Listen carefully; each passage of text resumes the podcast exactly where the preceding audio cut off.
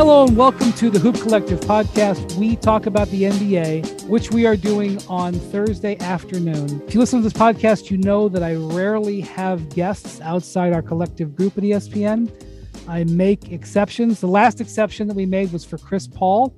This exception today is for Mark Termini, who has been an agent in the NBA and done some NFL contracts uh, and endorsement deals, but has primarily been an agent in the NBA for what, five decades, parts of five decades. He'll correct me if I'm incorrect. He has negotiated over $2 billion in professional sports contracts. And he most recently in his professional career, although he was an agent for decades before the formation of Clutch Sports, was the lead negotiator for Clutch Sports. When Rich Paul formed Clutch Sports, his primary partner right out of the gate was Mark Termini. He has not been with Clutch, I think, since 2019. He'll correct me, but I would want to introduce him. So, from Cleveland, Ohio, where he is from and lives, actually, I think it's outside Cleveland, Ohio. Don't want to say exactly where you are, Mr. Termini, but uh, generally the Cleveland, Ohio area. Welcome, Mr. Mark Termini. Thank you, Brian. Appreciate the invitation. You Did I say anything out. incorrect? Do, do I need to no, correct the record there? was good. Five decades puts it in a proper context. But if it's five decades, how far back into the decades did we start communicating? At least three of those. Yes, for sure. You represented everybody from Ron Harper in the 80s to LeBron James to Anthony Davis to John Wall to Paul Gasol who else is notable that you've represented over the years? Jim Jackson, who we'll talk Jackson, about later. The earlier days, you know, but starting with with Ron and Brad Sellers, now the mayor of Warrensville Heights, there were lottery picks back in the 80s, and Kosta Koufos uh, from Canton, Ohio. But I will always link to our book, which is the reason that you saw some interest in maybe visiting with me yes. and not to uh, this is not a promotion for it it's an organizational uh, outline but I remember getting a call from one of our mutual friends. He says, You know, there's this kid in Akron, and I think he's going to be good. I'd like you to talk to him. Okay. I got to talk to this junior G man writer and, you know, see what he has to say. And here we are, three decades later, a media conglomerate. Yes. Collective. But as, uh, and I'm going to introduce my personal attorney, Alexis Anderson, sitting in to monitor the communications. I always travel with my personal attorney now. You know, I have two Wendy Cohn, who's a senior partner, and my young associate monitoring everything. But as she will tell you in the book, success has a thousand fathers and failure is an orphan. So, due to your success, Brian, I'm taking some credit for it because that day that I talked to you about some arcane right. thing in the collective bargaining agreement when you introduced yourself, You've done a heck of a job with your career, so congratulations to you. But I will take a tiny bit of that credit. And rightly so. So Mark Termini has a book, uh, Words to Negotiate by. Now, let me just say that I am thrilled that Mark Termini wrote a book because this gentleman, and he will be, he may not agree with all this, but he is one of the most intriguing, fascinating people in the NBA that the average fan doesn't know about. I'm thrilled that he agreed to come on today. We're going to talk a lot about the league and contracts and players and stuff like that. And this book has is a collection of mottos, sayings, adages, pearls of wisdom with his comments on many of them. And the one that I think is my is my favorite in the whole book. There's many that are not attributed to you. There's you you quote everybody from Shrek characters to Estee Lauder to all kinds of different people in the NBA to famous philosophers and logicians, Sicilian Sicilian proverbs, which is some of your favorites. But the thing that, that is in this book that is my favorite page and is the page that I think personifies Mark Termini and the $2 billion of contracts that he negotiated and our many conversations over the years is this right here, which is, quote, the NBA cares, but not that much, which is the NBA cares is their charity arm. He's not talking about charity, but Mark, I'd like you to explain your philosophy about why you say the NBA cares, but not that much. Well, because my career, Brian, as you know, was it's been behind the scenes the way I want it to be, and I purposely kept it there for a number of reasons, business oriented and others. But the NBA is the best, most successful, most powerful sports marketing organization in the world. They deserve all the credit for that. But my job and my duty was to my clients to maximize their situations as players, to protect them from the business challenges that would come about in, in this very tough business of being a professional athlete.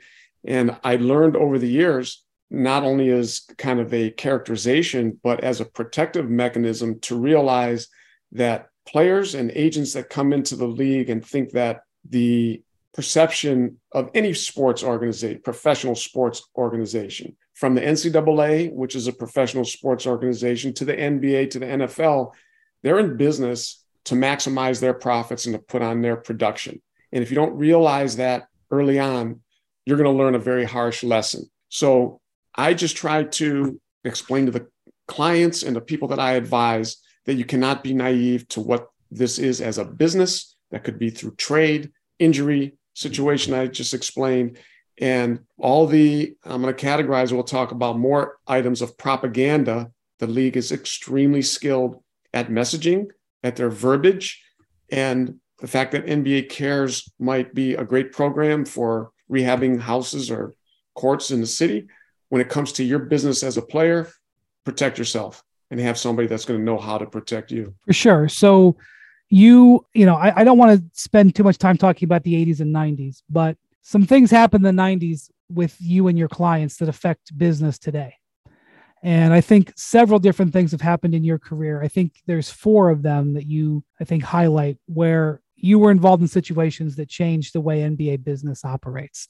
I wondered if we could go through them a little bit and just to illustrate the push and pull that happens every every single year, if not every single day, between the NBA players and the NBA sort of hierarchy. And the first one being the Jim Jackson contract holdout of what was that 1994 1992 92. So Jim Jackson is the what pick in the draft of the Fourth. Dallas Mavericks? Fourth. Fourth. And at the time, there was Shaq no is rookie.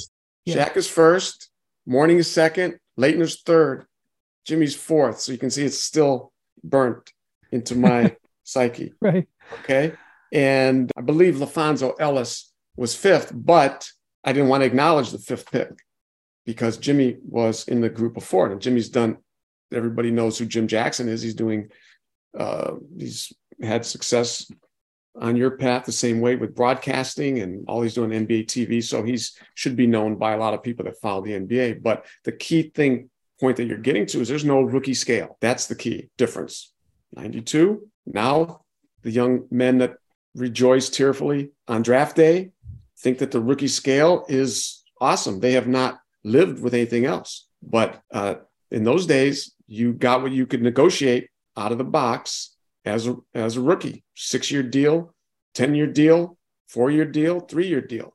So that's what brought the issues to bear on that situation. So let me know what else you strike. Well, so he so he didn't sign a contract, couldn't agree to terms, and the word holdout is a delicate term with agents. I know because he wasn't under contract, so he wasn't holding out, but he did not sign at the start of the season. And he did not sign in November, December, January, February. And I just wonder if I could take if you could take us through what that process was like and um, what ended up happening in in the end of it. Well, it was a process that starts much like it does today. Everybody was highly joyous on draft day. It was a high pick. The draft was in Portland. They had the green room, much of the same fanfare, but of course, no social media. Um, but it was a big event, especially when you have Shaquille O'Neal as your number one pick. The USA basketball was preparing, I think it was a pre Olympic preparation. So there, everybody in the league and the world of basketball was focused on that draft. And the problem that we immediately encountered was we were in the transition from the 70s and 80s and the league being very shaky and salaries being in the two, three, four hundred thousand dollar range, maybe. And now players were starting to get in the multi-million dollar range. And rookies, because of no restraints, were aspiring to get salaries that were equal to all-star players, multi-million dollar per year contracts. And without getting into another book level explanation, the Dallas Mavericks were very much an old school franchise. Every time that they drafted a player, that player became the line of demarcation in the salaries. That's how contracts were negotiated. If you were an agent, you could never let a player drafted behind your player get more money. If you did, the Sharks would be on you and say you did a substandard job. So there was intense pressure on the agents to continually set raise the bar and do a contract that would help get you more clients and also be reflective of your that particular client's value. So this was it was really a time a crossroads time in the NBA where they did not want to pay players a million, two million, much less three million dollars as draft picks before they had even scored a point in the NBA, as everybody continually reminded me at the time. So when Alonzo signed, I'm sorry, when Shaq signed and Alonzo signed and Laettner signed uh, five to six year deals at start between three and four million because of that pressure and that concern and that goal that I took for granted and I took it on willingly. Jimmy Jackson needed to be grouped with that top three group of players. Unfortunately, the owners of the Mavericks, the owner and the management wanted Jimmy to be grouped with the lower level players that did not get those years in guaranteed money. And that became the crux of the dispute, the dilemma, the impasse, which then resulted in him not signing until the following March after a lot of drama, back and forth, stories, communications over uh, speaker phones from Dallas. You know, there's no fax machines. We subscribed to all the papers around the country. There was no internet to see what was going on. And then there were some other legal aspects of it behind the scenes. And Jimmy ended up getting paid for the whole year in a contract that fell in with the top four. And someone that's an iconic writer by the name of uh, Kerry Eggers in Portland said, you know, Termini can say it's a players' league now. You know, we you can hold out and I'll get you what you want. He won. He certainly did. So the league did not like that because it was a precedent. And just as you've seen tying it to the modern era, there's been some focus on the players that uh, uh, were thought that they would refuse to report and force a trade. There's some of that going on strategically. Well, this is a direct connection to that. The owners were afraid that if a guy like Jim Jackson and an agent like Mark Termini, even though the odds of that happening even then were were zero, it was that fear of that precedent being repeated. And two years later, in 1995, they started the rookie scale which was a because the year after Jimmy, Glenn Big Dog Robinson, the father of the modern day Glenn Robinson, was rumored to want $100 million. He was the number one pick. And that sent shivers up the NBA owner's spine that this business could be turned upside down if these rookies were able to command or force their way into those kind of contracts. The next collective bargaining agreement resulted in a rookie scale that, in some form or fashion, we still have today. More Hoop Collective podcast after this.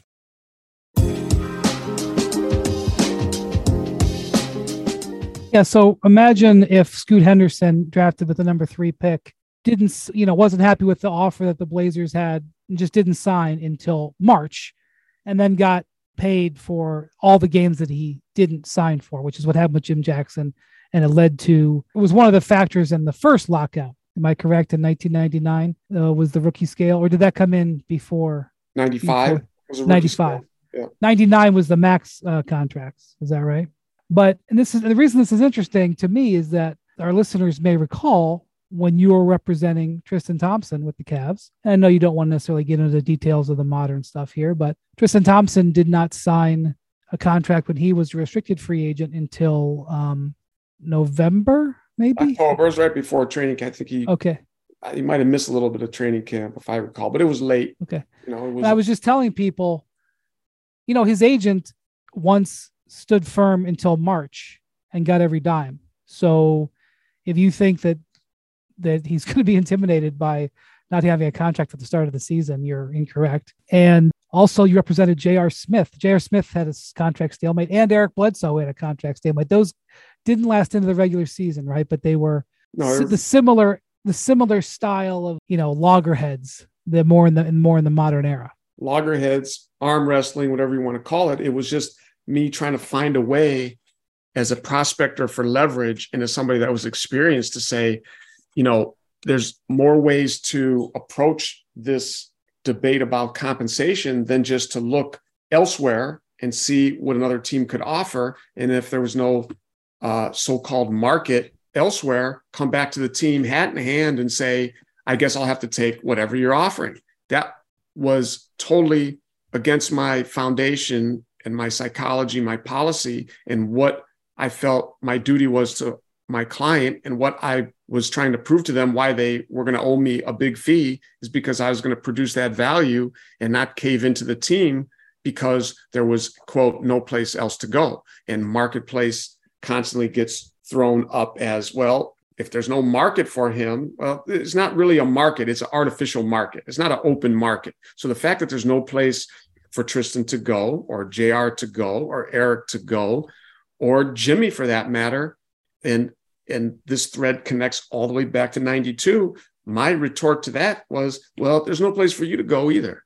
So if you can find another starting power forward or another potential all-star point guard or another fourth pick in the draft that's the, how i turned it on the teams and history is there now in the in the annals they had no place else to go and so they paid a little more money They've made out okay, which is another point that I think I yeah. saw at the time.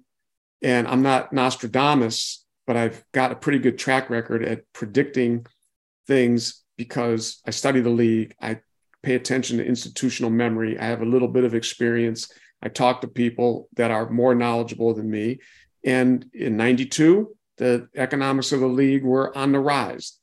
In 2016, the economics of the league were spiking with LeBron with the one and one, you know, people said, "Wow, what what a smart financial decision." You know, Termini architected on Clutch's behalf and LeBron's behalf. It's like, look, I, I'm not the beautiful mind over here. All right, I'm a guy that went to Case Western Reserve and took no math classes. Is that right? I, am from Holy Name High School, Brian. I would never tell you anything that's not 100% honest. Now, you don't know anything about Case Reserve.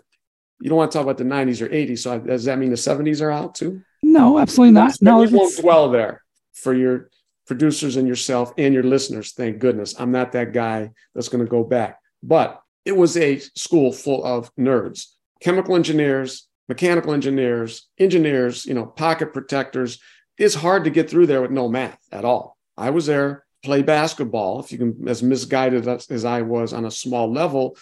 And that was as far as it went. And that's how I spent my time. So my point is the judging the marketplace, whether it's for LeBron, Tristan in the middle, Eric, back to Jimmy Jackson and Ron Harper and Rod Strickland holdouts, which we'll tie in in a quick second. I just saw that the, it was just math. I, you know, I use my calculator and you talk to people that know that the cap's going up. So why would I want to tie up my player? If there's a risk factor, there's a little educated risk and leverage, uh, evaluating leverage properly and talking to the clients and educating them and saying, look, on balance, I think this is a risk worth taking because it's going to pay off this way. So I was able to construct something that got LeBron $20 million for signing his name three times instead of once. I, I don't feel too bad about that. And that's how, whether it was LeBron or Eric, that was always the pride I took. Like, look, you're going to pay a fee, but I'm going to create value for you. If I don't create that value, then you can whack me and we can have a discussion. But that's really what motivated me in all those deals up through 2019, like you said, when we concluded the $1.4 billion for those players over those eight years. So, okay, so let me go just go over a few things we just said. So, what happened? One of the big lessons that Mark has taught me as a journalist is what he just described a minute ago, which was, and I think fans see this the same way too. Um, you know, there's a restricted free agent out there right now, PJ Washington from the Hornets, who doesn't have a contract. He's sitting out there in restricted free agency. This is a situation you had multiple times in in your uh, in your career. Uh, and we just talked about Tristan and Eric Bledsoe, and the idea was you don't have another offer to for you know you don't for, forget about an offer sheet. You don't have another offer, and so why should we pay you more than what we're offering? Why should we increase our offer? And what Mark just said there, and what he educated me on was our leverage is that you can't replace that player. And that maybe doesn't necessarily feel good in July, but it is true. And in the end, Tristan Thompson got 80 million, Eric Bledsoe got 70 million. And while this isn't a negotiation amongst agent and player, it's not unlike what's happening with Dame Lillard right now, in that Dame and the basically Portland, is, you know, you know, Miami is saying this is what our offer is, and Portland is saying that offer is not good enough. And Miami's like, okay, we'll go trade him somewhere else. Well, at some point, Miami's going to realize probably that they can't trade for another player like Dame Lillard. Maybe they can, but you know, I suspect that's somewhat of Portland's strategy right now, as an example. And so that's one of the things that words to negotiate by. Those are actions to negotiate by that Mark was a big part of pulling off. And then you just mentioned the LeBron contracts. I have to say, so just take us back to 2014. The letter comes out that LeBron is coming back to Cleveland. It is an incredibly well written letter. The league is absolutely shocked. Uh, LeBron's going back to Cleveland. Things are changing. The Cavs are trading for Kevin Love. And then the next day, the contract, or maybe it was that day, I don't know when the time was, but the next day or whatever, the contract gets negotiated. And it's a one year contract. And it's a one year contract because, as Mark just explained, he knew that the salary cap was going to go up highly with the new CBA. I'm sorry, with the new television deal. Mm-hmm. And he didn't want LeBron in a contract that was three or four years long that didn't reflect the max salary. So, so number one, you had to sell LeBron on taking a one year deal, Mark, and you had to sell the Cavs. I mean, the Cavs were not in position to negotiate really. In this one, you had them no, but you also had to sell LeBron on it too. I told the Cavs. That's just, that's in the book, you know, and this is a uh, a factor of experience and age and all those things. And that's why I came up with the axiom. You know, I'm a tell agent. I'm not an ask agent, and that's very, very, very outside the scope of most sports agents, just in general, because it's tough. Now, I could talk a lot tougher based on the level of player that I'm representing you are who you represent. However, there are not not every sports agent maximizes leverage that their player affords them. And I don't want to talk too much on the LeBron side because that's a unique situation. I, you know, I never really consider myself LeBron's agent. I was a mechanic. I was brought in to do a, a task. The task task was to negotiate the contracts. And those relationships were tremendous. All those clients were excellent, smart men. And my style is to educate the clients because I'm the more experienced person and that's my area. And that's what they're paying me for. And I found that when you take the time with any of those players, they may be relative levels of experience, they'll grasp what the strategy is. And if there's a certain amount of trust and respect, it's amazing the things you can accomplish. So we did that with all those players through those years. I did that with the players starting in the 80s. But as to LeBron, look, no team, and this is no is nothing negative towards the Cavs.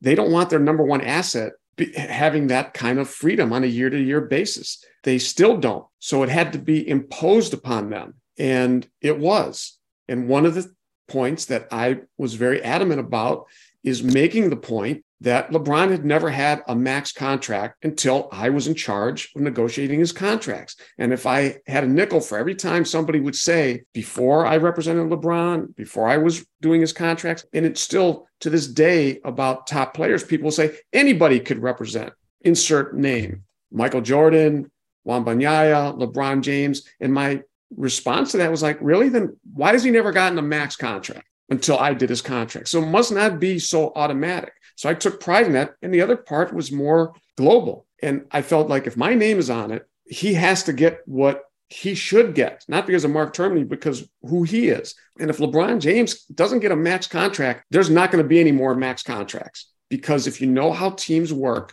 they're going to come in, they're going to tell the next agent, hey, LeBron doesn't have a max contract. And they tried that with us in 2014. People say, well, I'm sure they just came and just offered you whatever you wanted. No, if I told you the video of this or showed you the video of this people that came to downtown Cleveland and they started out, well, you know, we have this much cap room. Not just the Cavs, all the teams that came and met all with the teams, Rich. All the Yeah. teams, multiple teams. A couple of them said right away, like whatever you want, but a couple of them are very experienced guys, very competitive guys, and they're coming from a history where LeBron did not have a max contract. So that's another point I try to make. These guys don't just give you something. You know, I'm always sensitive to when media members say, you know, the Celtics gave Jaylen Brown this. Why is it they gave it to him? They, they didn't just give it to him, and certainly not with me. You know, I forced them to do that, but it's always the team is on the high ground where they That's decide right. to give it. That's right. Well, they might have given it to me at the point of a gun, and you can say call it all you want, but they didn't want to. So teams came in and said, you know, we can give him whatever it was, you know, ten million dollars under the max, five million. And I'm I went to Holy Name High School. They had the nuns, and the nuns had a ruler. And when the nuns saw thought you misbehaving, they said, "Put your hands out there, Mister Termini," and then they would whack it with your fingers. So when these guys came in, I said, "Put your hands out there." Okay. And I don't know what I grabbed.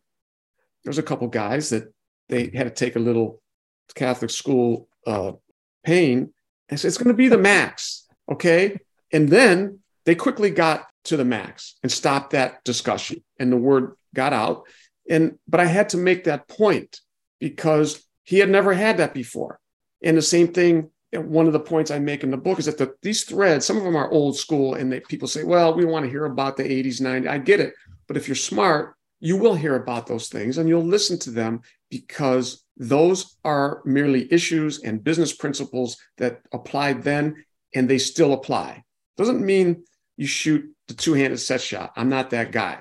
But I'm saying those traits, those characteristics, those business issues, you can see them still manifesting themselves today. You may not have the tools of holdouts the same way. You have a rookie scale now, but the psychology of representing the player with skill, with strength, finding leverage, evaluating it properly, being willing to use it, not evaluating or thinking you have more leverage than you do, but also not uh, acting as if you don't have the leverage that you do have. Those are all principles that were applied by me in the 80s. And I see guys using them wisely now, the top agents, and I see other agents or, or team members not using them properly. And that's kind of what formulated a lot of what's in the book. Yeah, I mean, one of the things you, one of your quotes in here is that patience is the super tactic. We were just describing the holdout process, the the impasse process.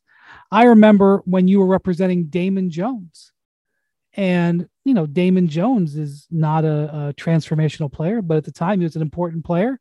And I remember that contract negotiation went three months, and uh, and that's the thing. I know one of the things that happens today is almost all NBA business, probably 90 some percent of NBA business uh, gets done by July 3rd, maybe second, second or third in the off season.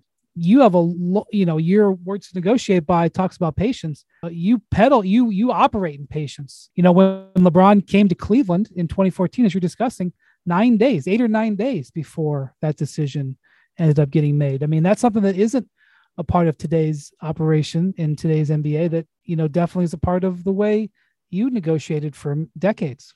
Correct, and I think that's an un, unappreciated and uh, sorely unused strategy that's there for agents and players. But the mentality and the psychology of the business now is, you know, the players want to see their name on your network scroll on July 1st or July 2nd. By July 3rd, they're they can't take it. And I've marveled at some of the players who actually go on on the record and talk about how stressful it is for them to go through negotiations or free agency. And they admit that it's very stressful and they want to get their deals done quickly. And they'll come out before the negotiations start and say, I'm looking to, you know, want to stay here. And I hope they get the deal done quickly. And of course, I want to send them a copy of my book along with the forthcoming books about negotiating and say, you know, you're you're saying all the wrong things, son. Okay. And whoever's advising you should advise you appropriately because if I'm the team and I know that you're nervous, why am I going to give you the best deal on July 1st when I can save a few here and a few there? And I think we've seen, not I think, I mean, to put it in perspective, this gets a little technical, but in the $2 billion of contracts that I've personally done, I've done one non guaranteed year. now, the way the business has evolved, and that was a point of, you know, if you took a non guaranteed year, it was like the team was getting over on you. It's like, look, that's paper. I don't want an option year. I'm not taking it. Well, we won't cite specific examples, but let's just say there's no longer that sensitivity. And NBA contracts are being reported in the media now the way football contracts used to be, and football contracts are being reported the way NBA contracts should be and, and took 30 years to be recognized as fully guaranteed versus NFL contracts that are not. It's, it's really an amazing analysis. But from an agent standpoint, and I am a money guy, I don't apologize for it. I try to negotiate the most money for my clients. I want to make the most money for myself. My job, those non-guaranteed deals are are paper. And tying again the thread to some of the comments I've made, NBA cares, but not that much. I know that a non-guaranteed contract, if the player's injured, and we've had some recently, you'll see how much paper that is. And you try to take that option year after you're injured or you're waived to the bank and say, yeah, but Brian Windhorst on ESPN reported it as X amount of dollars three years ago. Well, you know what response you'll get from the bank when you show them that headline. So I live that. And I said, I'm not going to, I'm not going to allow that. I'm going to fight as hard as I can to protect my player. You know, whether you refer to as a sheepdog in the, in the book. I don't, uh, my players are big, strong, tough guys. My clients and, and, the, and the current players are all that way, or they wouldn't be at this level. But the sheepdog reference is not a literal one, it's a figurative one because they still need to be protected from somebody telling them on a team, hey, you know, we'll we'll just tack on two non-guaranteed years. And you can tell all your friends that look at the ESPN headline that you signed for 150 million when it's really only uh, 40, whatever. I wouldn't allow that. And some players don't understand that maybe there's more there that they can get. Some players get it, some don't. I always took pride that the player was going to get the contract to the max ability that I had. And if that took a little stress and strife or a little arm wrestling, then they would have to deal with it. But I usually, I always explain to them. And if they weren't with it, then we probably weren't right for each other. And I could kind of gauge that early on. So not every player was for me. Um, wasn't a, a, uh, a flavor for everybody because I had a certain personality and tactic that I brought to the table. But the ones that stuck with it, I think, would say now they lived. And some, you know, when they look back and they'll laugh. That's the easiest money I ever made.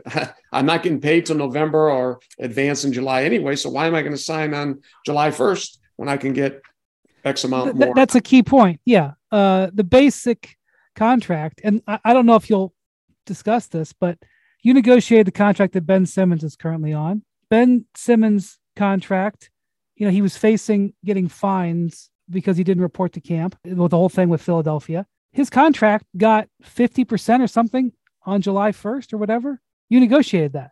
Yeah. So, 25 on July 1st, 25 on, but 50% on, on October 1st. So that was the max that you're allowed to do under the rules 50% before the season. That was the, the um, strategy and, and maxing out their cash flow and their, the receipt of their, their salary yeah and so that ended up that was a negotiating point. Like who knows how i don't you don't have to go into all this but like that negotiating point ended up being pretty important. Not something that anybody could have foreseen but you know i think you know you once told me about a player where you got all the way to the end of a contract a long-term deal and one of the sticking points was you wanted to make sure that that if there was a if the player passed away that the contract would be paid out. And that was a sticking point. point and fortunately that player didn't pass away and is still alive and very successful in his end of the business. But all these things matter. Like that's your job is to fight for these things. And in the case of Ben Simmons, him getting that money up front was a big factor in the way he was able to handle that that uh, that situation in Philadelphia. Well, so I mean, I think that um, uh, you know there was an article written in the New York Times about how contracts that I negotiated and the support that uh, all the players gave me to, to structure that resulted in these all you can get deals, which are really just the max payment schedule coming as fast as it could to the players. And I had to educate the players that there's a thing called present value, the time value of money, and the higher the interest rates go, the more valuable it is to have that money in your pocket faster. And the league knows this. The league has, through collective bargaining, you know, made the contract payments longer and made it tougher to get the money faster.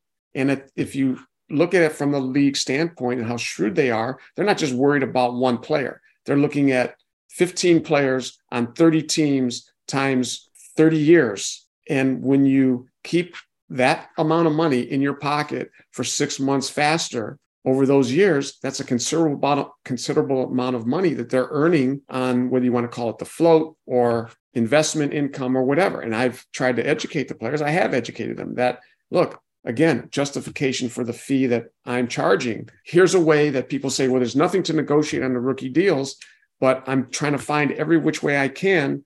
So you can take that money, you can invest it yourself. And I feel pretty good about generating some income that would not have been realized by the player without my skill. And here's this is really inside baseball, but your listeners are more attuned to inside baseball stuff than most is why a lot of players don't get that is the agent can't bill anything further. So if you bill, if you're making $10 million a year, the agent, whatever his fee is, is X amount of that 10 million. If you get the fastest payment schedule, I couldn't bill the players 5% or 4.5% on extra value. So a lot of agents will take, well, why am I bleeding over this the way Termini would? Because I can't bill anything. I'm just going to close it out quick. He'll get a little more uh, money later and uh, let Termini fight for that. But that's the pride I took because that's just my nature. And I'm justifying the fee to say whether it's uh, $100 more or when the interest rates are 5%, or you can invest your money, as one player told me, at 12% and make that kind of return. I feel pretty good that I've my skills and my will and, and us working together as a team, all of us is producing that extra money for you that otherwise wouldn't exist. More Hoop Collective podcast after this.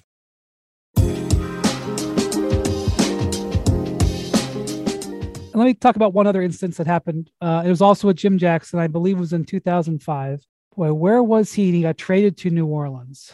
He got traded to New Orleans, and basically, and this is relevant today because this is what it's debatable whether Damian Lillard uh, and his agent actually threatened this or whether it was implied. But Jim Jackson did not want to play for New Orleans um, Hornets. They were at the time, and he they were a rebuilding team, and he wanted to play for a playoff team, and so Jim Jackson basically through you didn't report to New Orleans, and ultimately never reported. And you basically said he doesn't want to play, he doesn't want to be there. And and he, he ended up being retraded to the Phoenix Suns, and they ended up going on a playoff run. Had Joe Johnson not fallen on his face in that terrible thing and broken a bone in his face, maybe they would have won the title that year. But that's another, as you would say, another book. That process led to the NBA putting in some rules about reporting, but uh, uh, and is the basis of why they sort of threatened Dame Lillard and his agent uh, recently. But that process as well, where you sort of challenged the league and ended up in another stalemate there. Well, I was trying to exploit whatever tools that we use and ex- uh, use the tools and exploit any gaps in the rules that were already very much of a restraint on the players. And, the negotiations, I mean, I have Uh, said it in anger and half in jest to some of my general manager friends that would say, well, we, we can't do the payment schedule. We can't do death protection. We can't do this. We, I said, guys, you already have everything. Okay. You've only left me with these meager ways to create value for my client. So you can fight for them all you want, but really all I'm doing is getting what's left. You've got a rookie scale, you've got a mid-level exception, you've got a max contract, you've got the terms are down from 10 years or unlimited to four years or five years. So I made that point. But to your point about Jim Jackson, yes, I mean, he was a veteran player. He didn't want to go and be a mentor to younger players on a terrible team. But to, to save that part of his career and make it meaningful and to put him in a position to maybe get another contract, eh, you couldn't just ask. They had to be forced, and they were not happy. and I forget the owner's name. He's out of the league now. I mean, it was the same. I couldn't believe it. I said, of all the guys, Jim's got to go through this again, but he's a very principled and strong man. And he enjoyed, once he got to Phoenix, uh, he enjoyed it. And, but getting there was the trick. And whether it's current players like Damian, I'm a player's guy, always 100%. And therefore, I'm an agent's guy. And the league will be okay. Um, yes, he's got a contract. You know, I always have to laugh a little bit. People go, you know, you have to live by a contract. Really? Well, has ever did anybody nego- uh, renegotiate contracts during COVID? Did re- renegotiate office leases? Did you think the landlord ever came to the tenant and said, you know, uh, my business is crumbling. I've got to renegotiate my contract. So contracts are renegotiated every day. That's part of business. But when it comes to a player, people want to take the moral high road and act like a player agent that wants to push the limits or sign a contract and then want to be traded um, is doing something that's outside the allowable tactics or is immoral. And that, but that's just a communications issue and a uh, propaganda issue. So that's how I looked at it, and that's how I Im- imposed it, and tried to get the results that would benefit the player. Yeah, was he, he was in Houston. I just looked it up. I forgot he was in Houston, got traded to New Orleans. Thank you. Didn't want to go, and ended up in Phoenix. And there was weeks that passed, right? Wasn't there? It was like right, um, was, weeks at least, if not yeah, multiple months. It was another one of these situations, and it was you know uh, an arm wrestling match, but something that I was comfortable with. I didn't I didn't you know enjoy it. I didn't want to do it just as a frivolous tactic. It's very stressful and puts a player in a tough position. But if that's the only option, I was going to do it and last tied back to the the old days but the relevance of those tactics today and why i say in the book about people don't recognize institutional memory. One of the things that disappointed me to no end and i was a little less experienced and not naive but i gave people more benefit of the doubt than they should get. I had already had holdouts with ron harper in cleveland and one that was uh, regionally famous with rod strickland who to this day is still I think, the most fascinating point guard player to watch.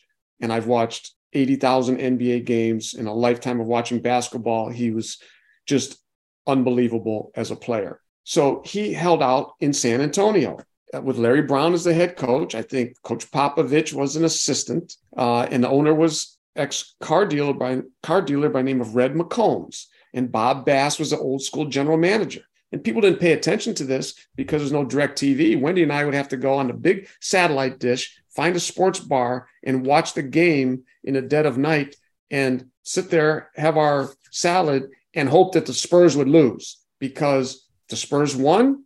We knew we weren't going to get a call for another week. But if the Spurs lost, if you know anything about Larry Brown, he's he's pretty competitive, and they would they would uh, feel we got to get our point guard. And it took until December. And one day in December, I got a phone call. And this is Mark Term, assistant. It's Mr. McCombs on the line. Yes, Mr. McCombs was very respectful in those days. I still try to be, but I was much younger. And Mr. McCombs was not the billionaire that he owner of the Minnesota Vikings that he ended up being. Just had this team in San Antonio. And after them trying to break us down and do every single thing for Rod to fire me, for Peter Vecsey to eviscerate me for the first of four times in USA Today. And nobody liked to hold out. It was Rod and me and his family. And Red McCombs finally enters the equation and says, Mark, I got my Christmas tree downstairs and I was going down the stairs and I want to see a point guard under my Christmas tree tomorrow. And I'd like you to bring your point guard here so we can get our point guard back my my imitations of Red McCombs sound like they're all the same, Donald Carter, Red McCombs. But the point was until he got to the point where they lost enough games and the tension was so high that David Robinson, Sean Elliott, Rod Strickland, I mean, they were a good team. They needed that point guard. So we got on a plane, hopped down there. Rod signed a one year deal. The rest of the year was unrestricted at the end of that. And that's when the next year he hopped off to Portland, signed what I got one line from Peter that says Rod Strickland signed a megaton deal in Portland. You know, it's like, Peter, You just spent like 10,000 words killing me. But when he finally gets the big deal, I get one throwaway line because we won.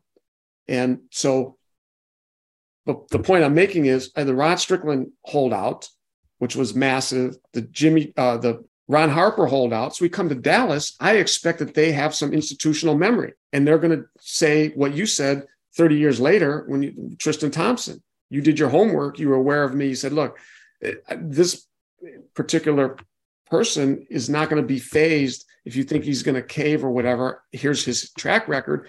I thought that they had looked that up or were aware of it. But yet we started from scratch with Dallas. And to my dismay, they did not acknowledge that I've already been through this, guys. Do you think that I'm this the third time, or it might have been the fourth? There might have been another one in the middle there that didn't get a lot of attention. But you get my point. They didn't do their homework. And then at the end of it, what does Donald Carter say? Well, I wish I would have got to know Mark a little bit better. Like Donald, it's March. look up you know, you had the whole you had nine months to get to know me. After they brought us, they brought Jimmy chocolate chip cookies, which is a, there's a lot of messaging there. You know, when the owner brings the young player from Toledo chocolate chip cookies after the draft, they they you, they wanted to go a certain way. So from July, August, September, October, November, December, yikes, can't believe we did that. January, February, March. Then Donald at the press conference, I wish I would have got to know Mark better. Then I would have like believed him but by then it was March. And then Jimmy was the most popular Maverick by the end of the season, which is another thing I've always tried to do with all the players. And a good that's what a good agent does. He insulates the player from that stress, stress and strife and negativism. And I worked very hard so that when that was over, the players, whoever they were, came in and they were treated properly. The fans liked them. Might have taken a quick second, but all those guys were good players and they were that those holdouts were never held against them, and they went on to their respective uh, successful careers. From the book, never impose a timetable on yourself, Mark Termini, which again I think is relevant today. Talk about institutional knowledge. We have multiple standoffs in the NBA today. Most of them are team to team, but there are some player standoffs. There's some guys who have not signed extensions and stuff like that. One of the tricks that teams use, and I don't want to make it sound like it's sinister, but one of the things that teams do is, and actually it's funny because I think Daryl Morey, president of the uh, 76ers, he he was good at this. Um, he and he and maybe I, I have the it wrong, but I remember he in in my mind invented the December 15th trade deadline, which was if you want to trade for a player and then re-aggregate him by the by the real trade deadline, you got to trade for him by December 15th. A brand new deadline was was created. I remember when there was a, the, the draft night trade, some draft night trades. Uh, I won't even say which one, but there was a draft night trade, uh, or it was like the, a draft trade, and the team said we have to have the draft, the trade done for this player. May have been represented by Klutch by 48 hours before the draft because if we don't have it we can't we got to be able to prepare for our draft picks you know it's a it's a thing that teams do or anybody does in a negotiation to force action is to create a timeline to create a deadline. Yeah. And you're basically and and what you're describing in that and what i just pointed out is don't do that. Don't do that. Well I, you you identified some good ones. And and again i don't assign morality to anything that positively or negatively to money tactics good faith, bad faith, you know, it's a game. And I've had guys tell me, Mark, stop playing games, or I'm not going to play games. It's like, really? Well, guess what? Life is a game. Negotiations are a game. If you don't, I put that in the book too. If you don't want to play and somebody else wants to play, you're going to lose. Yeah, I'm playing a game and you're using your tactic. I'm not mad at you, but I, it's my job to recognize your tactic, to counter it, and to come up with my own tactics. If I told you the owners are great. You know, we've got this deadline, whether it's a marketing deadline. I've heard religious holidays deadline. I've heard wedding deadlines. I've heard investment deadlines. And it's easy, especially if the agent and the player, and this is a very subliminal psychological uh, trait that you guys will recognize as you you see it, but maybe you've never really thought about it, where the agent and the player view themselves somewhat as inferior to the owner. The owner's a billionaire. These are very intimidating guys. The team is a very powerful institution. As one player told me that uh, I res- highly respected him, but he was questioning a tactic. He goes, you know, the man always wins. I'm like, well, not always. Not if somebody is skilled enough to exploit the needs or the weaknesses that the man has. I never accepted that. And I never went to the table with that. So that's where I came up with the axiom. I see too many people say, well, I've got to get this done by a certain day, whether it's because July uh, 3rd, all my friends are going to ask me, why is my name not on a scroll at ESPN? And I have to educate that client, say, who cares? Why are you imposing an artificial you know, free agency doesn't end until November, hypothetically? So why are, why are you imposing an artificial deadline? I have to get my contract done by the third. I have to get my contract done. I'm going on my honeymoon. I have to get my, I've heard all of these. And you have to have enough stature and experience to tell the player, like, look, I don't care about your honeymoon or your cruise or your holiday or whatever it is. When the deal is done, properly and it's ready to sign, that's when it'll be done. And you're going to be a lot happier for it, young man, because you're going to look back and laugh and say, wow, how, why would I sacrifice my position for this artificial deadline that I imposed on myself? And people do it all the time in business. They'll just say, well, I'll get back to you with an answer by Wednesday. And I ask them, well, why are you imposing that deadline on yourself? Why don't you just wait? Because you don't know what's going to happen on Tuesday. Something else might come into the equation that you can use. So that's where that comes from. It's a and why it applies to many different areas across the decades of negotiations, but also outside of NBA negotiations. Well, I really, um, if you have interest in, it sounds like Mark's going to write more books. It's what it sounds like to me. I don't know. I don't want to put you on the spot here, but if you're interested in some of the stuff that he talked about today, you know, a lot of times I, in my job, I talk to people all day long. It drives people in my life crazy because I'm always on the phone. But it's very important to have a well-rounded understanding of the NBA. Uh, I try my best. You're never always going to get there. You're always working on it. Conversations with Mark Termini, like we've just had here today, have helped frame the way I look at the NBA. There are other people that believe exactly the opposite of a lot of things that he just said. They happen to work for teams sometimes, but his perspective is very valuable and has been. And some and a lot of his perspective is in this uh, book words to negotiate by, which you can get on Amazon and other places, but Amazon is the place where I would go. And I appreciate you talking about it. And it, it, sometimes you say things that I've heard you say for decades, and it makes me smile. And I'm so glad some people got to hear it today. So thank you, Mr. Termini, for doing this. Thank you for writing this book. And I am very much looking forward to more books that I hope to see from you, where you get you really get into the nitty gritty because this is um this is just a primer of the Mark Termini experience. I have more covers. As you tease me, I'm a guy with a lot of covers, only one book.